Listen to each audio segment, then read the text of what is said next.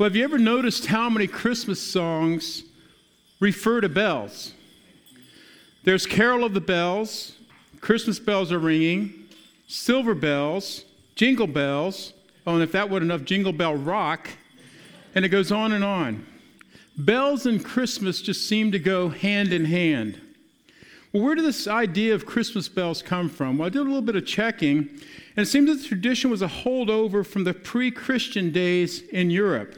The people of that era believed that bells and, and other noisemakers would frighten away evil spirits. So, especially in the winter, when the darkness was so pervasive, they would hang bells on their doors. And these people, when they became Christian, they carried this tradition into the celebration of the birth of Christ and his victory over evil and sin. And as night gave way to dawn on Christmas morning, churches would ring their bells. Now, I grew up in a church in Savannah, Georgia that had a beautiful carillon up and, and the bells. I mean, I climb up that ladder sometimes to watch. Uh, there were three generations of Owens men that did the chimes and played uh, hymns on those bells at St. John's Episcopal Church there. The beautiful thing if you've never seen it or, or, or heard it. Well, this, the bells of Christmas reminded people that no matter what's going on, we can believe. Keep the faith and believe. And this is a challenge, I think, even in today, to, to, to, to, believe, to keep faith in something, to keep faith in God, to keep faith and, and keep hope alive. Storms, wars, famine, human trafficking, rebellion, unrest in the streets, and life in this cold, dark world sometimes has a way of, of dimming our belief, doesn't it? Indeed, my guess is that there may be a few people that, that for whom the, the, the hope of Christmas bells may have gone silent. Maybe it's some personal tragedy, the death of a loved one, a divorce, a devastating uh, disappointment, a debilitating illness, or a financial collapse, or, or maybe a loss of a job. Whatever trigger, the doubts start to creep in. And it's oftentimes it's when we start to say, Where is God? If there really is a God. And if there really is a God, all good and all powerful, then why is He concerned about me, about what I'm going through? And trust me, God's used to those kind of questions. It's not going to hurt His inner child, and He's got big enough shoulders that He can handle those questions. But for some, the bells of Christmas have stopped ringing in their soul. I mentioned some classic Christmas bell songs earlier, and to be sure, most of them don't really, if sorry, Bruce, don't have a lot of substance. You know, jingle bells, jingle bells, jingle all the way. You know, come on. It's, it's a fun, cute song, but, you know, not a lot of substance. Not like the songs Bruce just shared with us here a minute ago. But there's one song that talks about bells at Christmas that I believe has great meaning, and it speaks to our souls even today. The lyrics come from a poem written by Henry Wadsworth Longfellow, one of America's greatest poets. Longfellow was born in 1807 in Portland, Maine, which at that time, Maine was still part of Massachusetts. He graduated from Bowdoin College, became a professor there, and, and later a professor at Harvard College after going and studying in Europe. He was one of the rare poets uh, to have uh, to have his work not just appreciated, but lauded during his lifetime. He didn't have to wait till he died for people to appreciate what he had written. He was extolled as a great American poet early in his career, and he was beloved. And, and rarest of all, he was actually paid well for what he did, which, um, you know, artists aren't always paid well. I heard that, amen. Uh, but in, uh, at the height of his career, Longfellow had everything. He seemed to get everything. But in July 1861, an unthinkable thing happened. His wife Fanny's dress caught fire. And it wasn't just a dress like you see ladies in day, it was one of those big hoop skirt type, type dresses. Her dress caught fire at their home in Cambridge. And Longfellow got burned himself as he was trying to put it out, but it was too late, for she died the next day. Because of his own injuries, he missed her funeral and he began growing the trademark beard that you see in this, in this photograph of his later life because of the facial scarring. And he fell into a very dark depression and quit writing. Despite being a zealous supporter of abolition, for slavery, Longfellow refused to allow his son Charles to join the army. But in March of 1863, Charles, Charles joined anyway, signing his dad's name to the papers. And in November, Charles was severely wounded in Virginia and sent home. He was safe but not sound, arriving right at Christmas time. Longfellow later wrote to his friend Henry Ingersoll Bowditch, that's a mouthful for kids to have to write in kindergarten. He said, The death of the young men in the war makes my heart bleed whenever I think of it. How much I have felt for you, I cannot tell, particularly on that cold December night when I came back with my son and saw you at the station and knew that yours would come back to you no more. Pardon me for touching that wound. It is only that I may tell you how deep the impression is. And so, this is the landscape about which Longfellow wrote his poem Christmas Bells. The original poem, like the psalm, begins with an, with an image of, of merrily ringing bells, a marker of the, of the incarnation, and a, and a herald of sacred things. I heard the bells on Christmas Day, their old familiar carols play, and wild and sweet the words repeat of peace on earth, goodwill to men. The bells reminded him of everything that should be made right by the sound of Christmas peace on earth, goodwill to men, wrongs made right, night crossing into day, everything bright and holy. But Longfellow could not grasp the joy of the season in, in light of the loss that he had experienced, in light of what was going on in his country. His heart was heavy, not just from his personal tragedy, but from the civil war that was being waged.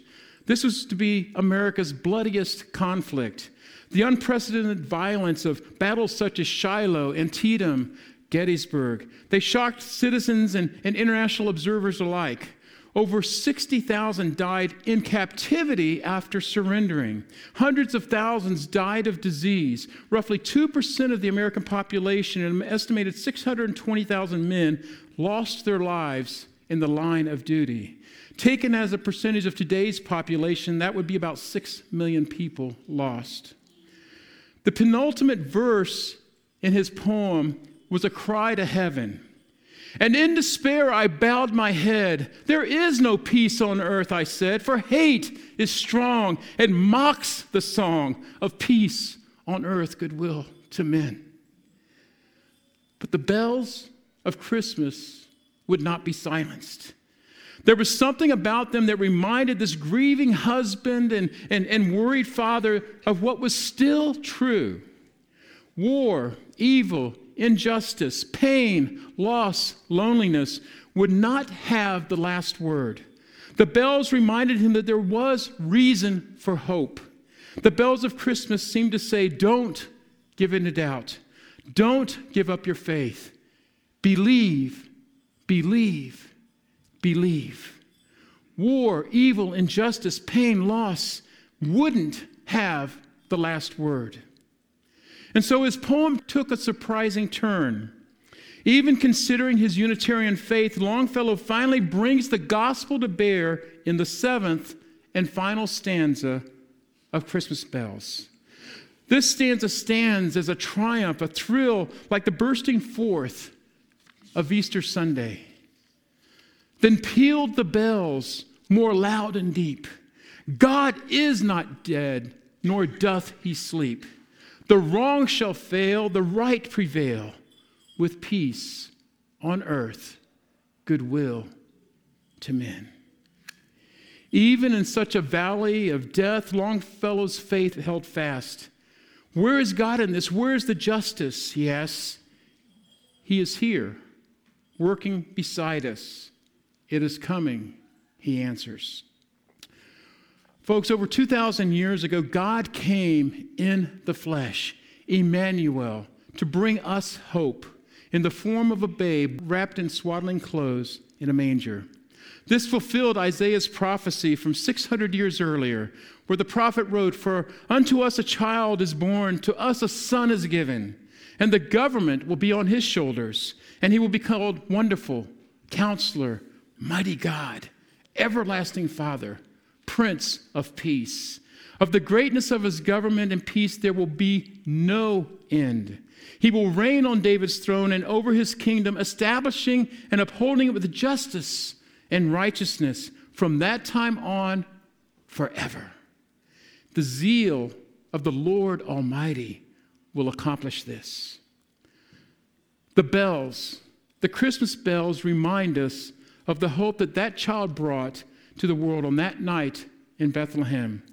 A hope that we can remember, a hope that we can embrace, a hope that we can believe in, just as it says on that little bell in your hand, to believe when we hear Christmas bells. So ring the bells this Christmas, ring them loud and strong, and dare to believe that the best is yet to come.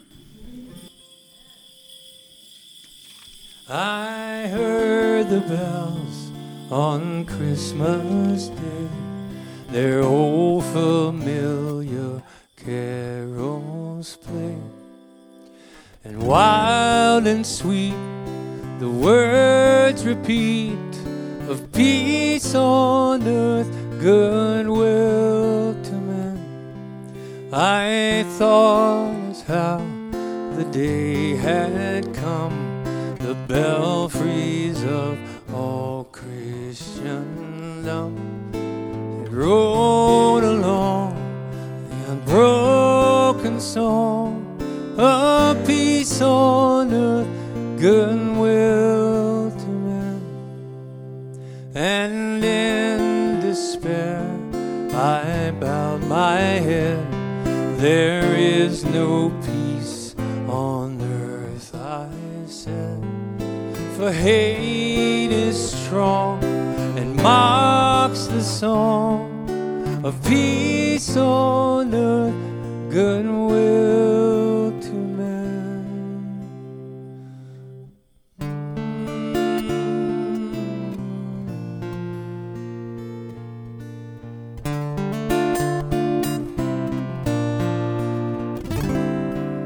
Oh, then pealed the bells more loud and deep. God is not dead, nor does he sleep. The wrong shall fail, the right prevail. With peace on earth, goodwill to men, till ringing, singing on its way, the